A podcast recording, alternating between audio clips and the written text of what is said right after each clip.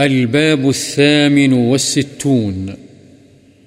باب الورع وترك الشبهات. پرہیزگاری اختیار کرنے اور شبہ والی چیزوں کو چھوڑ دینے کا بیان۔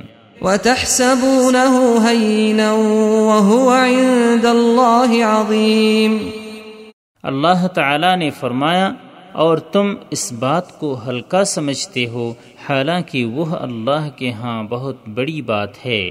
ان ربك لبالمرصاد۔ نیز فرمایا یقیناً تیرا رب گھات میں ہے یعنی تمہارے عملوں کو دیکھ رہا ہے۔ وعن النعمان بن بشير رضي الله عنهما قال سمعت رسول الله صلى الله عليه وسلم يقول، إن الحلال بين، وإن الحرام بين، وبينهما مشتبهات لا يعلمهن كثير من الناس، فمن اتقى الشبهات استبرأ لدينه وعرضه.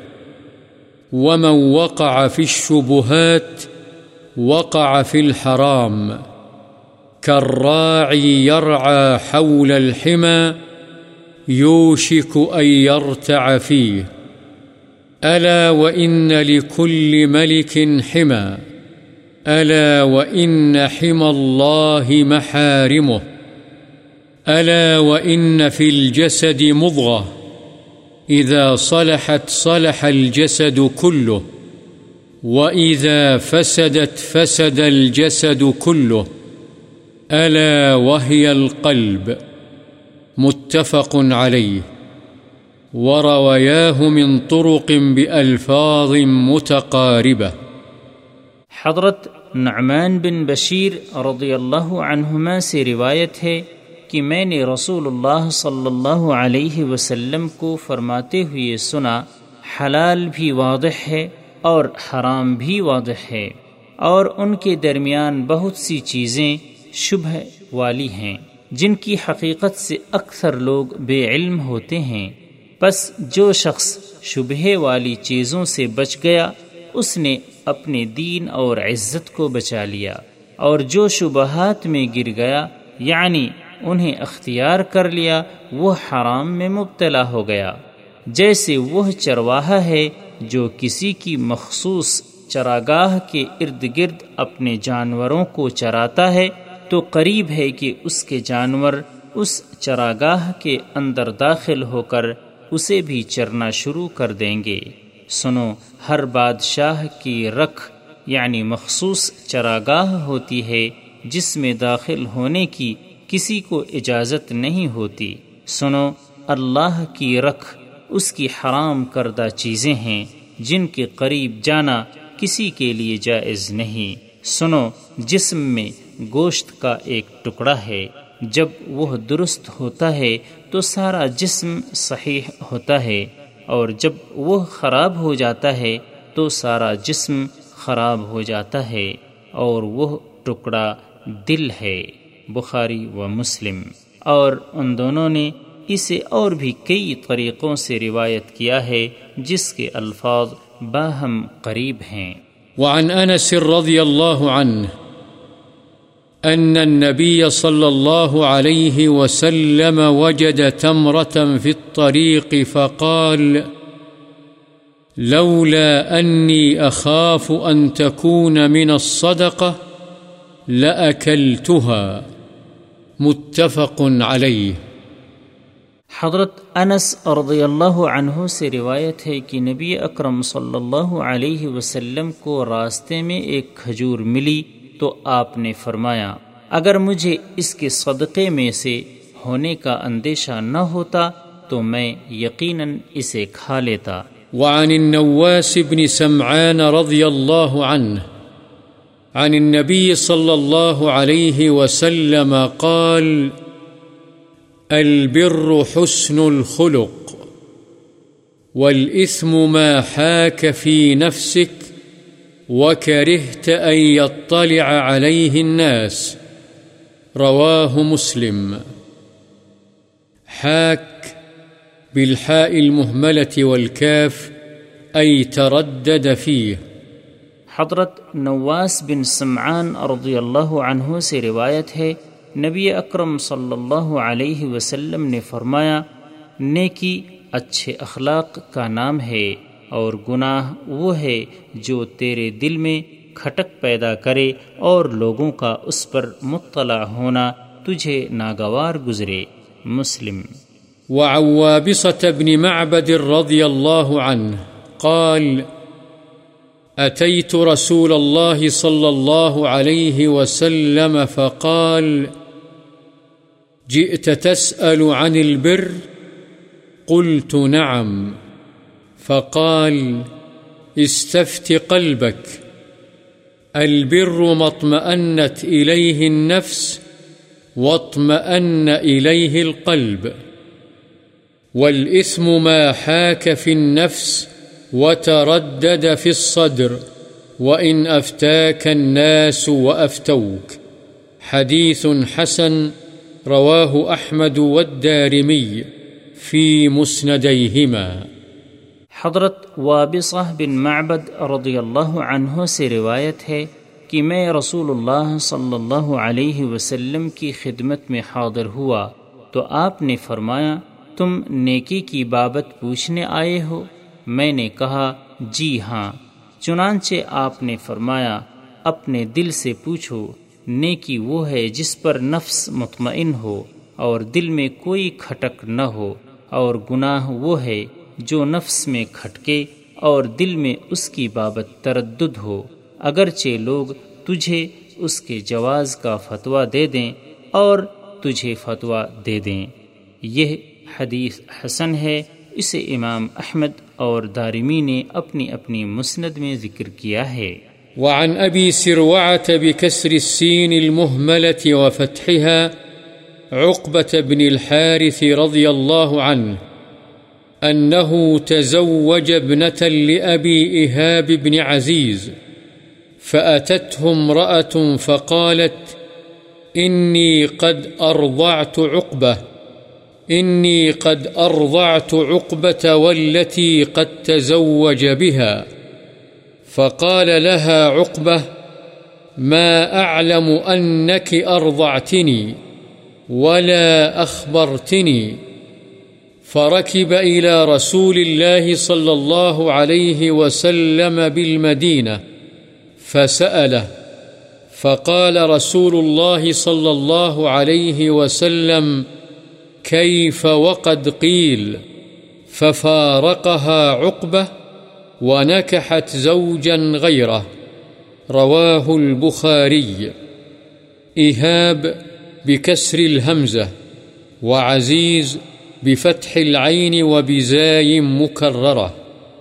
حضرت ابو سروعہ عقبہ بن حارث رضی اللہ عنہ سے روایت ہے کہ انہوں نے ابو احاب بن عزیز کی لڑکی سے شادی کی، تو ان کے پاس ایک عورت نے آ کر کہا کہ میں نے عقبہ رضی اللہ عنہ کو اور اس لڑکی کو، جس سے عقبہ نے شادی کی ہے، دونوں کو دودھ پلایا ہے۔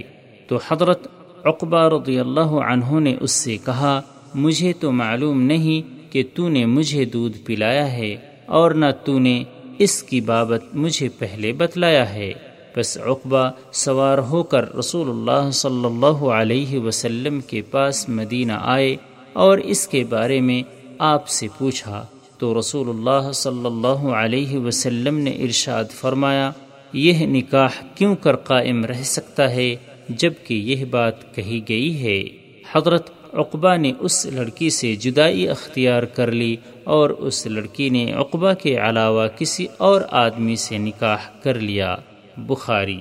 وعن الحسن بن علي رضي الله عنه قال، حفظت من رسول الله صلى الله عليه وسلم، دع ما يريبك إلى ما لا يريبك رواه الترمذي وقال حديث حسن صحيح ومعناه اترك ما تشك فيه وخذ ما لا تشك فيه۔ حضرت حسن بن علی رضی اللہ عنہ سے روایت ہے کہ میں نے رسول اللہ صلی اللہ علیہ وسلم کا یہ فرمان یاد کیا۔ وہ چیز چھوڑ دو جو تمہیں شک میں ڈال دے اور اسے اختیار کرو جو تمہیں شک میں نہ ڈالے۔ اسے ترمدی نے روایت کیا ہے اور کہا ہے یہ حدیث حسن صحیح ہے۔ وعن عائشة رضي الله عنها قالت كان لأبي بكر الصديق رضي الله عنه غلام يخرج له الخراج، وكان أبو بكر يأكل من خراجه، فجاءه يوما بشيء فأكل منه أبو بكر، فقال له الغلام تدري ما هذا؟ فقال أبو بكر، وما هو؟ قال، كنت تكهنت لإنسان في الجاهلية، وما أحسن الكهانة، إلا أني خدعته، فلقيني، فأعطاني بذلك هذا الذي أكلت منه، فأدخل أبو بكر يده فقاء كل شيء في بطنه. رواه البخاري. الخراج شيء يجعله السيد على عبده، يؤديه إلى السيد كل يوم، وباقي كسبه يكون للعبد. حضرت عائشہ رضی اللہ عنہ سے روایت ہے کہ حضرت ابو بکر صدیق رضی اللہ عنہ کا ایک غلام تھا۔ جو آپ کو کما کر دیا کرتا تھا، اور ابو بکر اس کی کمائی سے کھاتے تھے۔ ایک دن وہ کوئی چیز لایا اور حضرت ابو بکر رضی اللہ عنہ نے اسے کھا لیا۔ تو غلام نے کہا، آپ جانتے ہیں یہ کیا چیز ہے؟ حضرت ابو بکر رضی اللہ عنہ نے فرمایا، بتاؤ یہ کیا چیز ہے؟ اس نے کہا، میں نے زمانہ جاہلیت میں ایک شخص کے لیے نجومیوں والی پیش گوئی کی تھی۔ حالانکہ میں نجومیوں والے علم سے اچھی طرح واقف نہیں تھا۔ میں نے یوں ہی تیر تکا چلایا تھا، چنانچہ وہ آج مجھے ملا اور اس نے مجھے یہ چیز دی جس سے آپ نے کچھ کھایا ہے۔ چنانچہ حضرت ابو بکر رضی اللہ عنہ نے اپنا ہاتھ منہ میں ڈالا اور پیٹ میں گئی ہوئی چیز قے کر کے باہر نکال دی۔ بخاری۔ وعن نافع أن عمر بن الخطاب رضي الله عنه كان فرض للمهاجرين الأولين أربعة آلاف وفرض لابنه ثلاثة آلاف وخمسمائة فقيل له هو من المهاجرين، فلم نقصته؟ فقال فقال إنما هاجر به أبوه. يقول، ليس هو كمن هاجر بنفسه. رواه البخاري. حضرت نافع سے روایت ہے کہ حضرت عمر بن خطاب رضی اللہ عنہ نے مہاجرین اولین کے لیے چار چار ہزار درہم سالانہ وظیفہ مقرر فرمایا اور اپنے بیٹے کے لیے ساڑھے تین ہزار۔ تو انہیں کہا گیا کہ یہ بھی تو مہاجرین میں سے ہے آپ نے اس کا وظیفہ کیوں کم رکھا ہے؟ تو آپ نے فرمایا، اسے تو اس کے باپ نے ہجرت کروائی ہے۔ مطلب یہ ہے کہ یہ ان کی طرح نہیں ہے جنہوں نے خود ہجرت کی۔ بخاری۔ وعن عطية بن عروة السعدي الصحابي رضي الله عنه قال قال رسول الله صلى الله عليه وسلم لا يبلغ العبد أن يكون من المتقين حتى يدع ما لا بأس به حذرا مما به بأس. رواه الترمذي وقال حديث حسن. قال الألباني رحمه الله وإسناده ضعيف.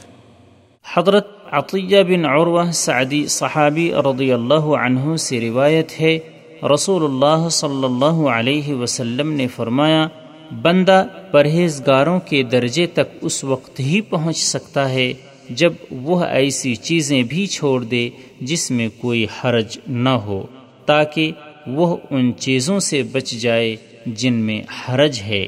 اسے ترمدی نے روایت کیا ہے اور کہا ہے، یہ حدیث حسن ہے۔